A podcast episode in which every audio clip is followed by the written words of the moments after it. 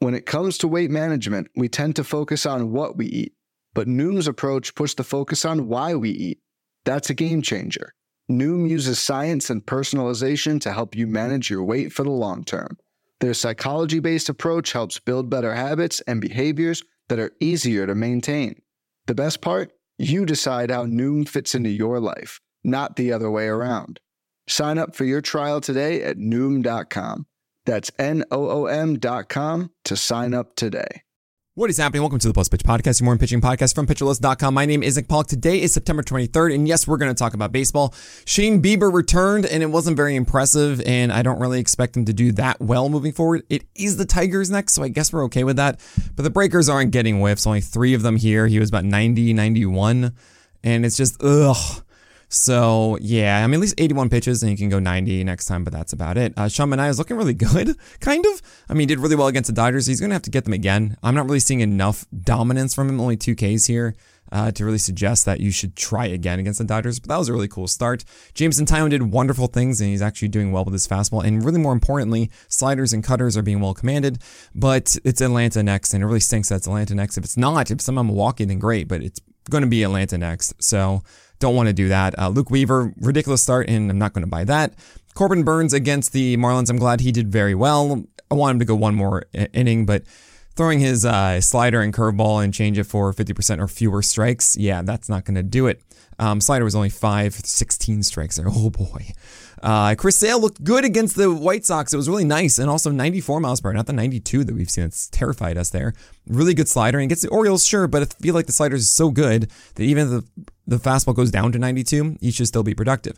Andre Jackson opened for Luis L. Ortiz, who didn't do well, and that means Andre Jackson did, and we'll talk about those starters in a moment. Uh, Charlie Morton left his start with a finger sprain. He's not going to pitch the rest of the year, you would imagine. I hope it's okay for the World Series or at least the path to the World Series for Charlie Morton and Atlanta. In the meantime, we might see Allan Winans, we might see Jared Schuster or AJ Smith um, Smith Shawver. Uh, against the Cubs, I think all of those are really mediocre. Uh, maybe Allan is, but I mean, it's a desperate chance on a winning ball club, and they, I imagine they would want to push those guys to save their bullpen as much as they can for the playoffs. So that might be worthwhile, but yeah, I don't. I don't really know. And as far as Charlie Morton next year, well, it's a $20 million club option next year, which I think they'd want to exercise if Morton is in, but I don't know. Is this it for Charlie Morton? We'll see. Uh, Gavin Stone uh, had an opener with Caleb Ferguson, and then was followed by Yar- Ryan Yarbrough, and neither one was productive against the Giants. They got the loss here. Sean Manaea was so good, and we're gonna probably get it again in San Francisco. I imagine honestly it should be better than what it was. Monitor who gets it, see if either one are being used in relief at all, and then in previous starts to that they might get a more full one here. Uh, JT Chargois opened for a, a, couple guys, but then eventually is Bryan Hoeing for nine earned runs in three innings. Yeah, okay. Touki Toussaint had a ridiculous game against the Red Sox in Fenway. Two strikeouts, but one earned run and seven base runners in 6.1 innings. This is so wild, and there's no way I'm buying that. Matt Waldron had a ridiculous start against the Cardinals. 5.2 innings of one earned run, three hits, two walks, and nine Ks. Arguably should have been my lead here. I think it's kind of interesting, but I might, and I might want to go after this against the Giants on Wednesday. I'm just going to throw it out there. Maybe that works. You know, don't trust a knuckleballer, but really it wasn't the knuckleballer that the knuckleball that got all the strikeouts, just one of these nine. Maybe it works. I don't know. Good defense behind him. They're the the Padres are heating up right now. Uh, one chance to make the playoffs as of right now. So maybe uh, there's your desperate play during the week. Um, Sawyer Gibson-Lang was fine against the Athletics this is kind of what I expected. Five innings, one earned run, four hits, three walks, four Ks. And I mean that in, yeah, Sawyer Gibson-Lang has the shag rug. That is a lower, um, a lower floor than we think because it's only been two starts, seven base runners in five innings, four Ks, no win here. Um, yeah, I mean, it's a slider and changeup need to be a little bit more than they were here. They were a little bit too far down. It's okay. We keep going after this. Uh, he goes against the Guardians next. That's fine, but just don't overvalue him over some other studs that have been studs for a long time. Jose Suarez opened for Davis Daniel. I wasn't that impressed. Those 4.1 innings of three runs, three hits, five walks, and six Ks. His fastball got more whiffs than I expected. It was nine over 49 or so, and uh, 93, sorry, 9 over 61, I think it was. I don't know, 16% swing strike rate. Uh, but the rest of the stuff was really not there. I need him to be more consistent on those breakers. And uh, it's only a 93, 94 mile per hour fastball. He does get the Tigers, and considering that they let him go for 91 pitches here, there is a chance that that actually does come through for you, as this was the Twins for Davis Daniel. Uh, Chris Bassitt, 36% CSW is great. He's been insanely good this year. He has 15 wins, 338 ERA, and a 116 whip with a 22% strikeout rate across 189 innings since that horrific nine earned run game to start the year. One bad start, everything else was insane. That that's so cool to see. Ken Waldichuk did really well against the Tigers. Seven Ks, 200 runs, four hits, zero walks in six innings here.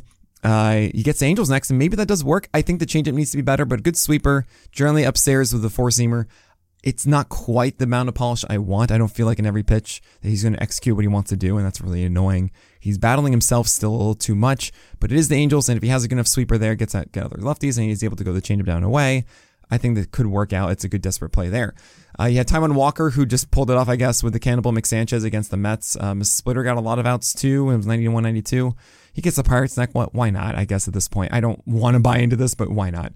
Uh, Dakota Hudson pulled it off against the Padres, six innings of 200 runs, but nine hits and one walk in two Ks. And if you're not in a quality start league, like a three ERA is not worth it for the 167 WHIP. Reverse that sentence, but you understand what I'm saying. And just two strikeouts, and you didn't get a win. I don't want to take the chance against the Brewers unless I'm desperate for a quality start.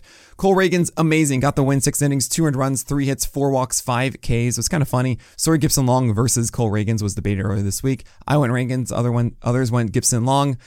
He's so good. Cole Ragans, uh, watch my video on him on Twitter or on YouTube. Uh, it's just about one minute summaries. We did a live stream on playback.tv. Definitely go check that out. It is so fun. You'll understand what makes me love him so much. It's the sequencing. He doesn't give in and he has five pitches he can throw at any point. He really messes with batters the right way and executes an approach. It's so much fun. Uh, on Andre, Andrew Abbott against the Pirates. He's a cherry bomb now. I mean, honestly, if we got two more two more ounces, 4.1 innings here, this would have been a productive start. 200 runs, four hits, two walks, and seven Ks. But the 4.1 there makes it just ugh. And I'm surprised they didn't leave him in. It was only 84 pitches. I'm not seeing enough from his fastball to get in love with this. This has always been the thing with Abbott. He was really good in the beginning of fastballs up, and now he's just kind of around the zone. The curveball was arm side and wasn't really down in glove side. Sweeper had moments there. He gets a, I don't know, he gets a fine start next. It's just, I believe it's the Cardinals. I, I am fine with it, but it's a cherry bomb, really. Uh, Tylor Megill came through for a Bailey special against the Phillies, six innings of 300 runs, five hits, one walk, and six Ks. That's cool. Do we start him against the Phillies again? No. I don't think the changeup is going to have a 47% CSW again. Okay. Pablo Lopez ace is going to ace for the most part. I mean, he did really well, just 300 runs out of stupid fifth inning, got a Gallows Pole. Cool there. Noah Davis, no thank you. Dean Kremer, I think, is gassed. 300 runs in 3.1 innings, nine base runners, three Ks. That's not fun. Now he gets uh, the Red Sox in Camden. Honestly, I think that's going to be a questionable start, and I don't want to go for it because maybe the Orioles slow him down um, a little bit and actually only let him go like 55 pitches this one to prepare for um, the playoffs. You have Tyler Glasnow failing the Rays here against the Jays. 5.1 innings, 400 runs, seven, three hits, four walks, and seven Ks. And this is what happens when his secondaries are just not good. One out of 19 slider whiffs and a 38% strike rate on his curve. He had to get four seamer whiffs, which he did, and he was still productive here at seven Ks, and it could have been worse. Like seven base runners and 5.1 innings is not the worst thing ever. It's just, yeah, it's like last time when you do not have your secondaries working, that's is what happens. Dane Denny against the Mariners got the win, but I mean, it was three over 17 called strikes and five over 44 whiffs between cutters and, sl- and sliders. That ain't it. And against the Angels, and that's okay, but bottom of questionable there. Not really for me without those two pitches, the and the cutter really working. Patrick Corbin against Atlanta, of course, it wasn't good. Uh, Bryce Miller's a cherry bomb, and he got Texas, and it just did not come through. His sweeper and cutter are actually doing better than, uh, sorry, I should say sweeper and slider. We're doing better than I expected, but he gets the Astros now, and I'm not going to do that. I'm kind of excited if he has those two pitches, uh, those skills against the Astros. Um, and then you have Framber Valdez opposite, Cole Reagan, 16 whiffs for Gallows Pole as well, 10 strikeouts. He kind of got destroyed by his sinker early on, and then he switched to more cutters and curveballs and changeups. There you go. That's it for Framber Valdez. Uh, please stop throwing sinkers to right-handed batters. You have three pitches, cutter, curve, changes, all work well against them. Stop throwing sinkers against them. Cool, great. We're gonna start him against the Diamondbacks. And Brandon Pfaadt was my streaming pick of the day. Unfortunately, led two home runs to Aaron Judge, and there's your ball game. Uh, 4.1 innings, five earned runs, eight hits, zero walks, and eight strikeouts. He also had one more unearned run on, on the docket there, but the breaking ball is good enough that we're going to start him against the White Sox. All right, we're going to talk about today's and tomorrow's games, really tomorrow's games, because you don't need today. It's already too late for that. We're going to talk about all of that after this break. Fads come and go and nowhere more than in the world of weight loss. That's why Noom has created weight management programs that are made to last. Noom uses science and personalization so you can manage your weight for the long term. Their psychology based approach helps you build better habits and behaviors that are easier to maintain. And they help you understand the science behind your eating choices and why you have those cravings. Noom's personalized courses are easy to follow and will help grow your confidence with tools you can put into practice on day one. The best part? You decide how Noom fits into your life, not the other way around. And based on a sample of 4,272 Noomers, 98% say Noom helps change their habits and behaviors for good. So stop chasing health trends and join the millions who have lost weight with Noom. Sign up for your trial today at Noom.com. That's N O O M.com to sign up for your trial today. So keep in mind the post moments for today. We are missing two of these games. That is uh, uh, the Yankees and Arizona, and it's also Atlanta and the Phillies. And of course, you might see some others as well. But looking forward to Sunday's games. Uh, Spencer Strider, Freddie Peralta, Zach Gallen now pitching on Sunday, not Monday, against the Yankees. Joe Ryan and Yusei Kikuchi. Um, those are pretty clear here. You have Carlos Rodon. I'm loving that one now that he's going tomorrow against the Diamondbacks. Eduardo Rodriguez against Oakland. Of course, Michael Walker looking great. Lance Lynn looking great as well. Uh, I mean, good enough against the Giants. Kutter Crawford's our stream pick of the day against the White Sox. I like where he's at, and the White Sox are just so bad at right-handed cutters and sliders. You have Cristopher Sanchez against the Mets. I think he's got it. The, the slider was uh, was okay uh, last time out against Atlanta. But I feel like it should be better, and the change has been really good. And now the bottom four here, Bryan Woo against the Rangers is very cherry bomb esque. Um, same with Javier Assad. With is he going to have his cutter? Uh, you have Edward Cabrera hopefully throwing enough strikes against the Brewers, and Hunter Brown is a cherry bomb, but is the Royals as a right hander. I think that's a lot better because against lefties, he's not very. They're they're much better. I think all those I'm going to go for, but they could be all in questionable. Bryan Woo, I think the four seamer is just really good right now, and it's good enough. Questionable starts here. You have JP Sears against the Tigers. This could be the start that you actually want to circle for JP Sears. Kyle Wright is now going tomorrow. Is the expectation um, against the Nationals um, with the rain out, and I think that he's in such a good position now with the skills against the Phillies, even though the results weren't there. Now it's in against the Nationals, and he can really come through, especially pitching for Atlanta.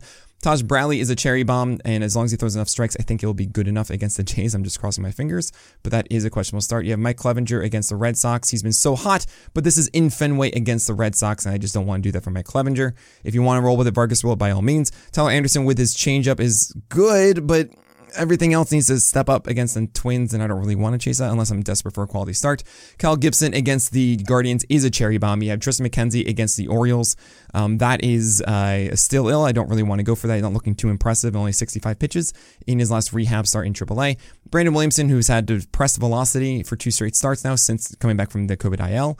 I hope that his stuff is good enough. The changeup was a little bit better last time. Maybe the velocity comes back up here against the Pirates, but most situations I don't want to chase it. And Nathan Eovaldi, I don't really know what they're going to do with him. Is he going to pitch enough here? Is it going to be okay at the reduced velocity against the Mariners? Bottom of question. We'll start there. And do not start here. It's Jose Butto against the Phillies. Ty Blach against the Cubs. Uh, Quinn Priester with an opener against the Reds. Drew Rom against the Padres. Alex Wood against the Dodgers, no way. Joan, Joan uh, Adon and Jackson Rutledge, both against Atlanta, no thank you. And of course, whoever the Royals happen to throw out there against the Astros, we are not starting. All right, that is it for today. Thank you all so much for the support. Sorry for the quick podcast today, but good luck this weekend. My name is Nick Pollack, and may your BABIPs be low and your strikeouts high.